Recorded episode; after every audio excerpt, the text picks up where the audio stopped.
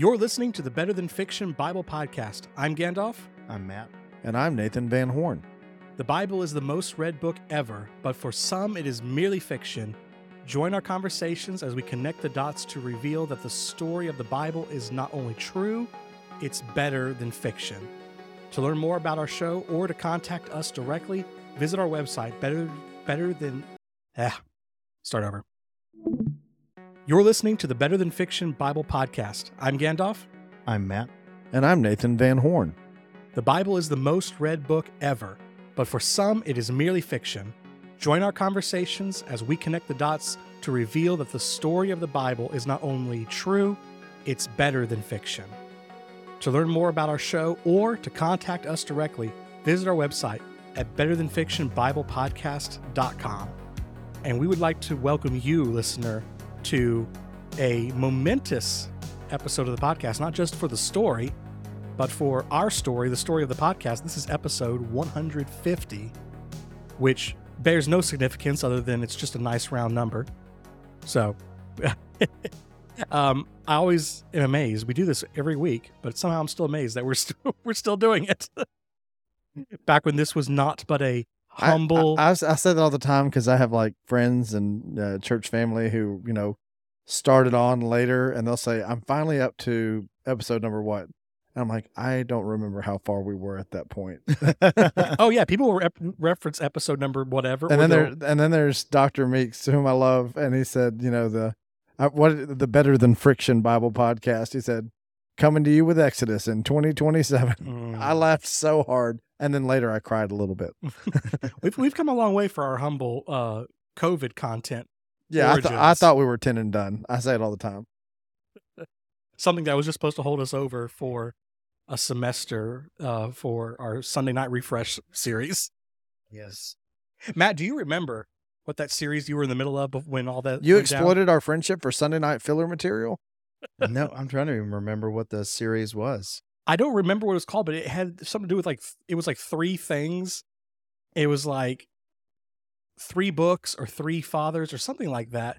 I remember that the graphic I made for it was the Apostle Paul holding up an iPhone or something like that. And then right in the middle of it, we stopped and started doing the podcast.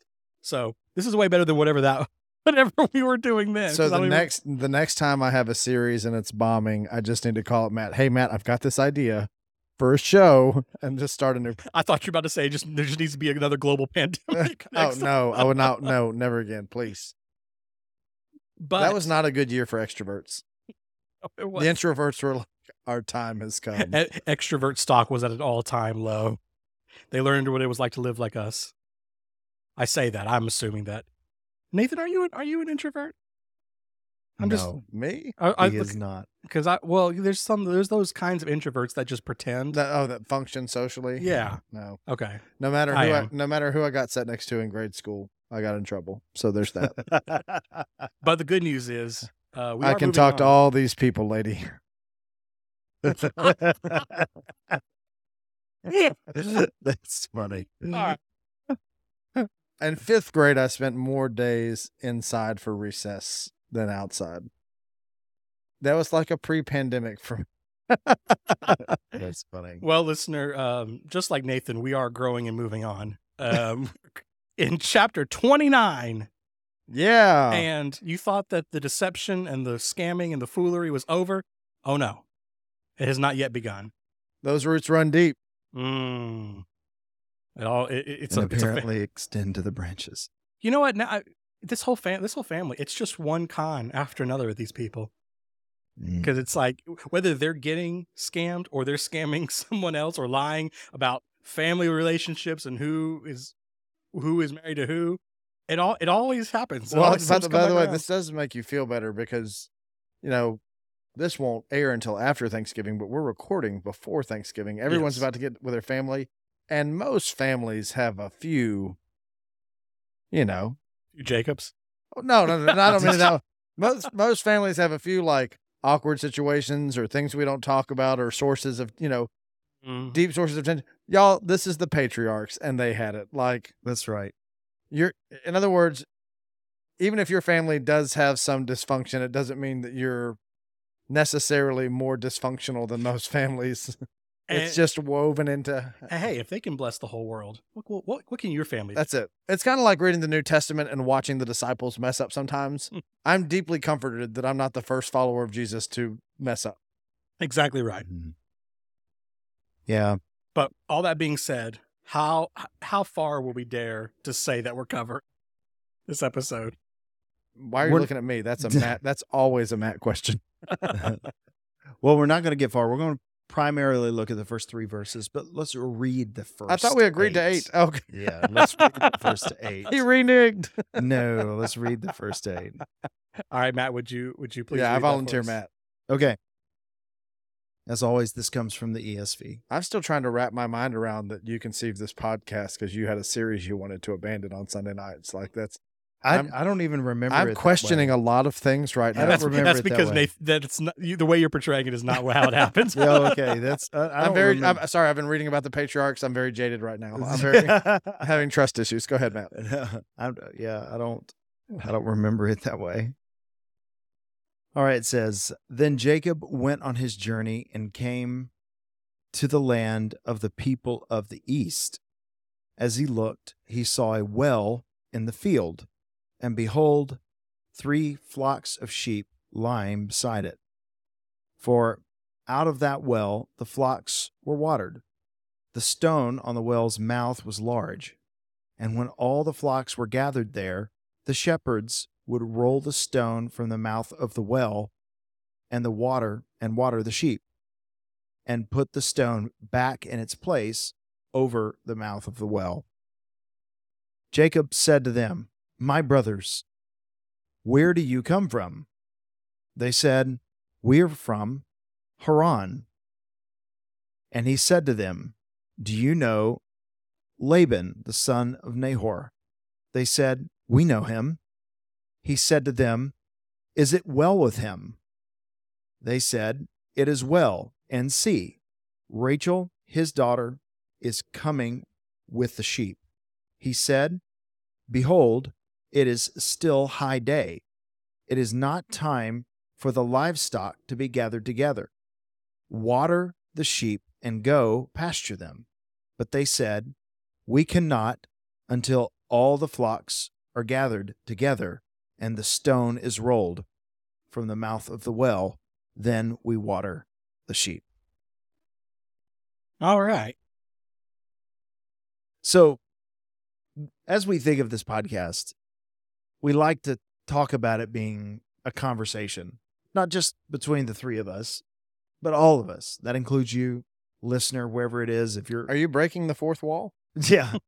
It- wherever you are, whether you're cruising down the highway or you are binge listening somewhere, hopefully we've picked up a few things along the way in this 150 episode journey that when we see certain things, by this point in the podcast, major alarm bells should be going off in our mind. Mm. So as I read that, Gandalf, what are a few that immediately just struck you? That, hey, at least this sounds familiar, whether or not it has significance or not. Uh, first thing I see is wells. That's very significant in the story of the patriarchs. Um, what sort of with, with that comes water, right? Um, I'm seeing uh, east language. I see every time I see the word east, Yeah. Mm-hmm. it goes off in my head. Um, let's see what else. That's gonna that's gonna be the major ones for me right now. Mm-hmm. Nathan, what about you? Um, yeah. So uh, it depends on whether we're pointing forward or backward, Yeah. right? Um, the east is big because this is not just anywhere in the east. This is presumably the same place in the east where there was a well in the middle of nowhere before, Paddan Aram, Mm-hmm. right? So this is this is uh, you know when we hear that there's a well in the middle of nowhere in the east, we're not just thinking of that east imagery because you know often east biblically is moving east of Eden, like moving farther away from the presence of God or going into exile or whatever. Babylon. Babylon, yeah. Um, you also redemptively have magi in the New Testament coming from the east. Like Right. that's that's an irony in the birth of Christ is that most of his people pay no heed to his birth, and then oh, these magi's go out of their way to not only come but bring gifts. Right. Um, But for me, it's not just the language. It's it's from you know we were talking about this. It's from Jacob's experience. He's not doing biblical theology. He says this is just how Dad described it. Yeah. you know this is this is when Harry met Sally, or when you know Right. um, so, uh, and we'll go there more next week because it's not exactly that. But, um, yeah. So I, I think number one here is he's coming off of God in the previous chapter saying, I will be with you. I'm going to provide for you. He stepped in and this has got to feel somewhat picturesque. hmm Um, uh, coupling with what he talked about, um, shepherds, again, I you automatically think New Testament.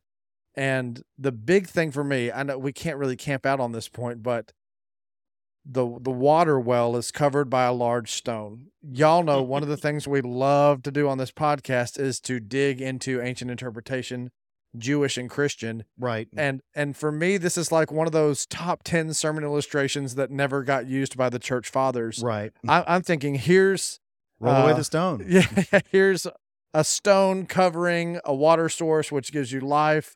Surely they're going to point from this to the grave of Christ because back in the day, stones were very practical.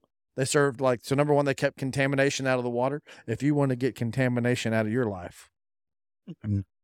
you need to come out of that grave with Jesus. You know what I'm saying? Uh, number two, um, it was a safety thing, like because they didn't have these elaborate structures by and large built up around the wells. A lot of them were ground level and just had like rocky terrain around them, and so they would use this rock for one of two purposes to keep people from falling in there accidentally. If you don't want to fall into the grave, right? Roll away the stone.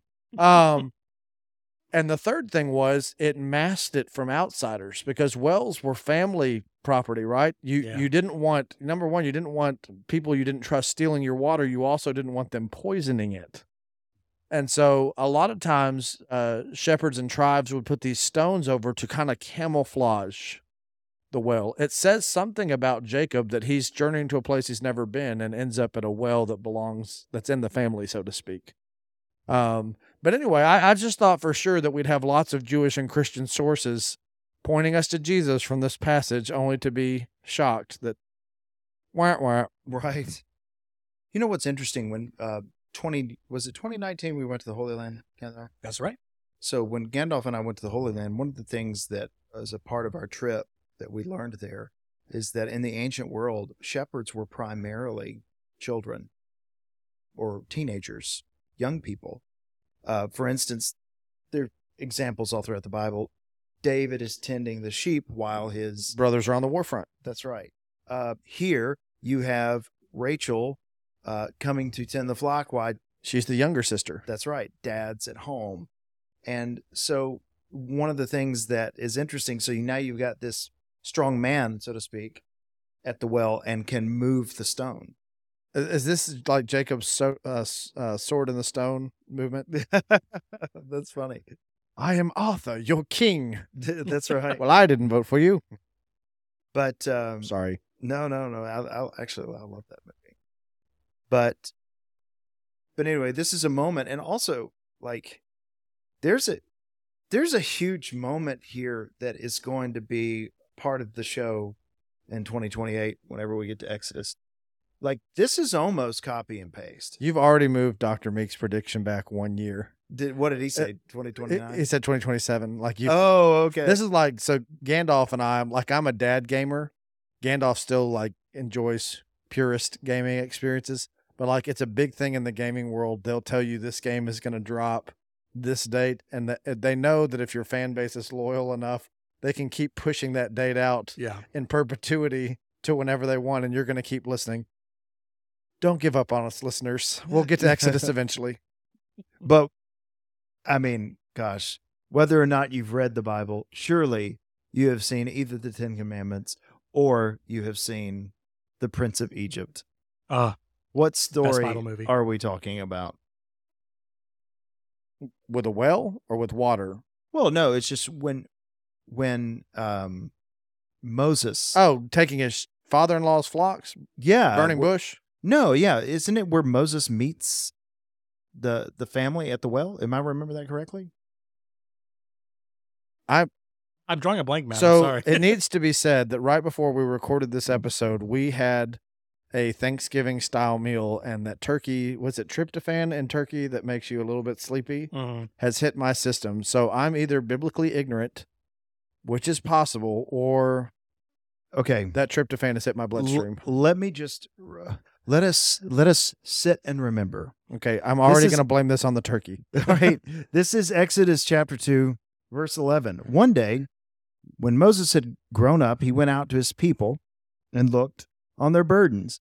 And he saw an Egyptian beating a Hebrew, one of his people. And he looked this way and that. And seeing no one, he struck down the Egyptian and hid him in the sand. When he went out the next day, behold, two Hebrews were struggling together. And he said to the man in the wrong, Why do you strike your companion? He answered, Who made you prince and judge over us? Do you mean to kill me as you did the Egyptian? And Moses was afraid, and he thought, Surely the thing is known. When Pharaoh heard of it, he sought to kill Moses, and Moses fled from Pharaoh and stayed in the land of Midian, and he sat down by a well. Yeah, so he he flees eastward. He flees eastward. He's in the wilderness. Something has happened, which has caused him to have to leave. And then now the priest of Midian had seven daughters, and they came and drew water and filled the troughs to water their father's flock. And the shepherds came and drove them away. But Moses stood up and saved them and watered their flock. I this is the story that I was refer- referring to. Yeah, Okay. I'm still going to blame that on the turkey. Here, well, I have no, I have no such excuse. Here's my thing, Matt. Here's how bad a Bible scholar I am.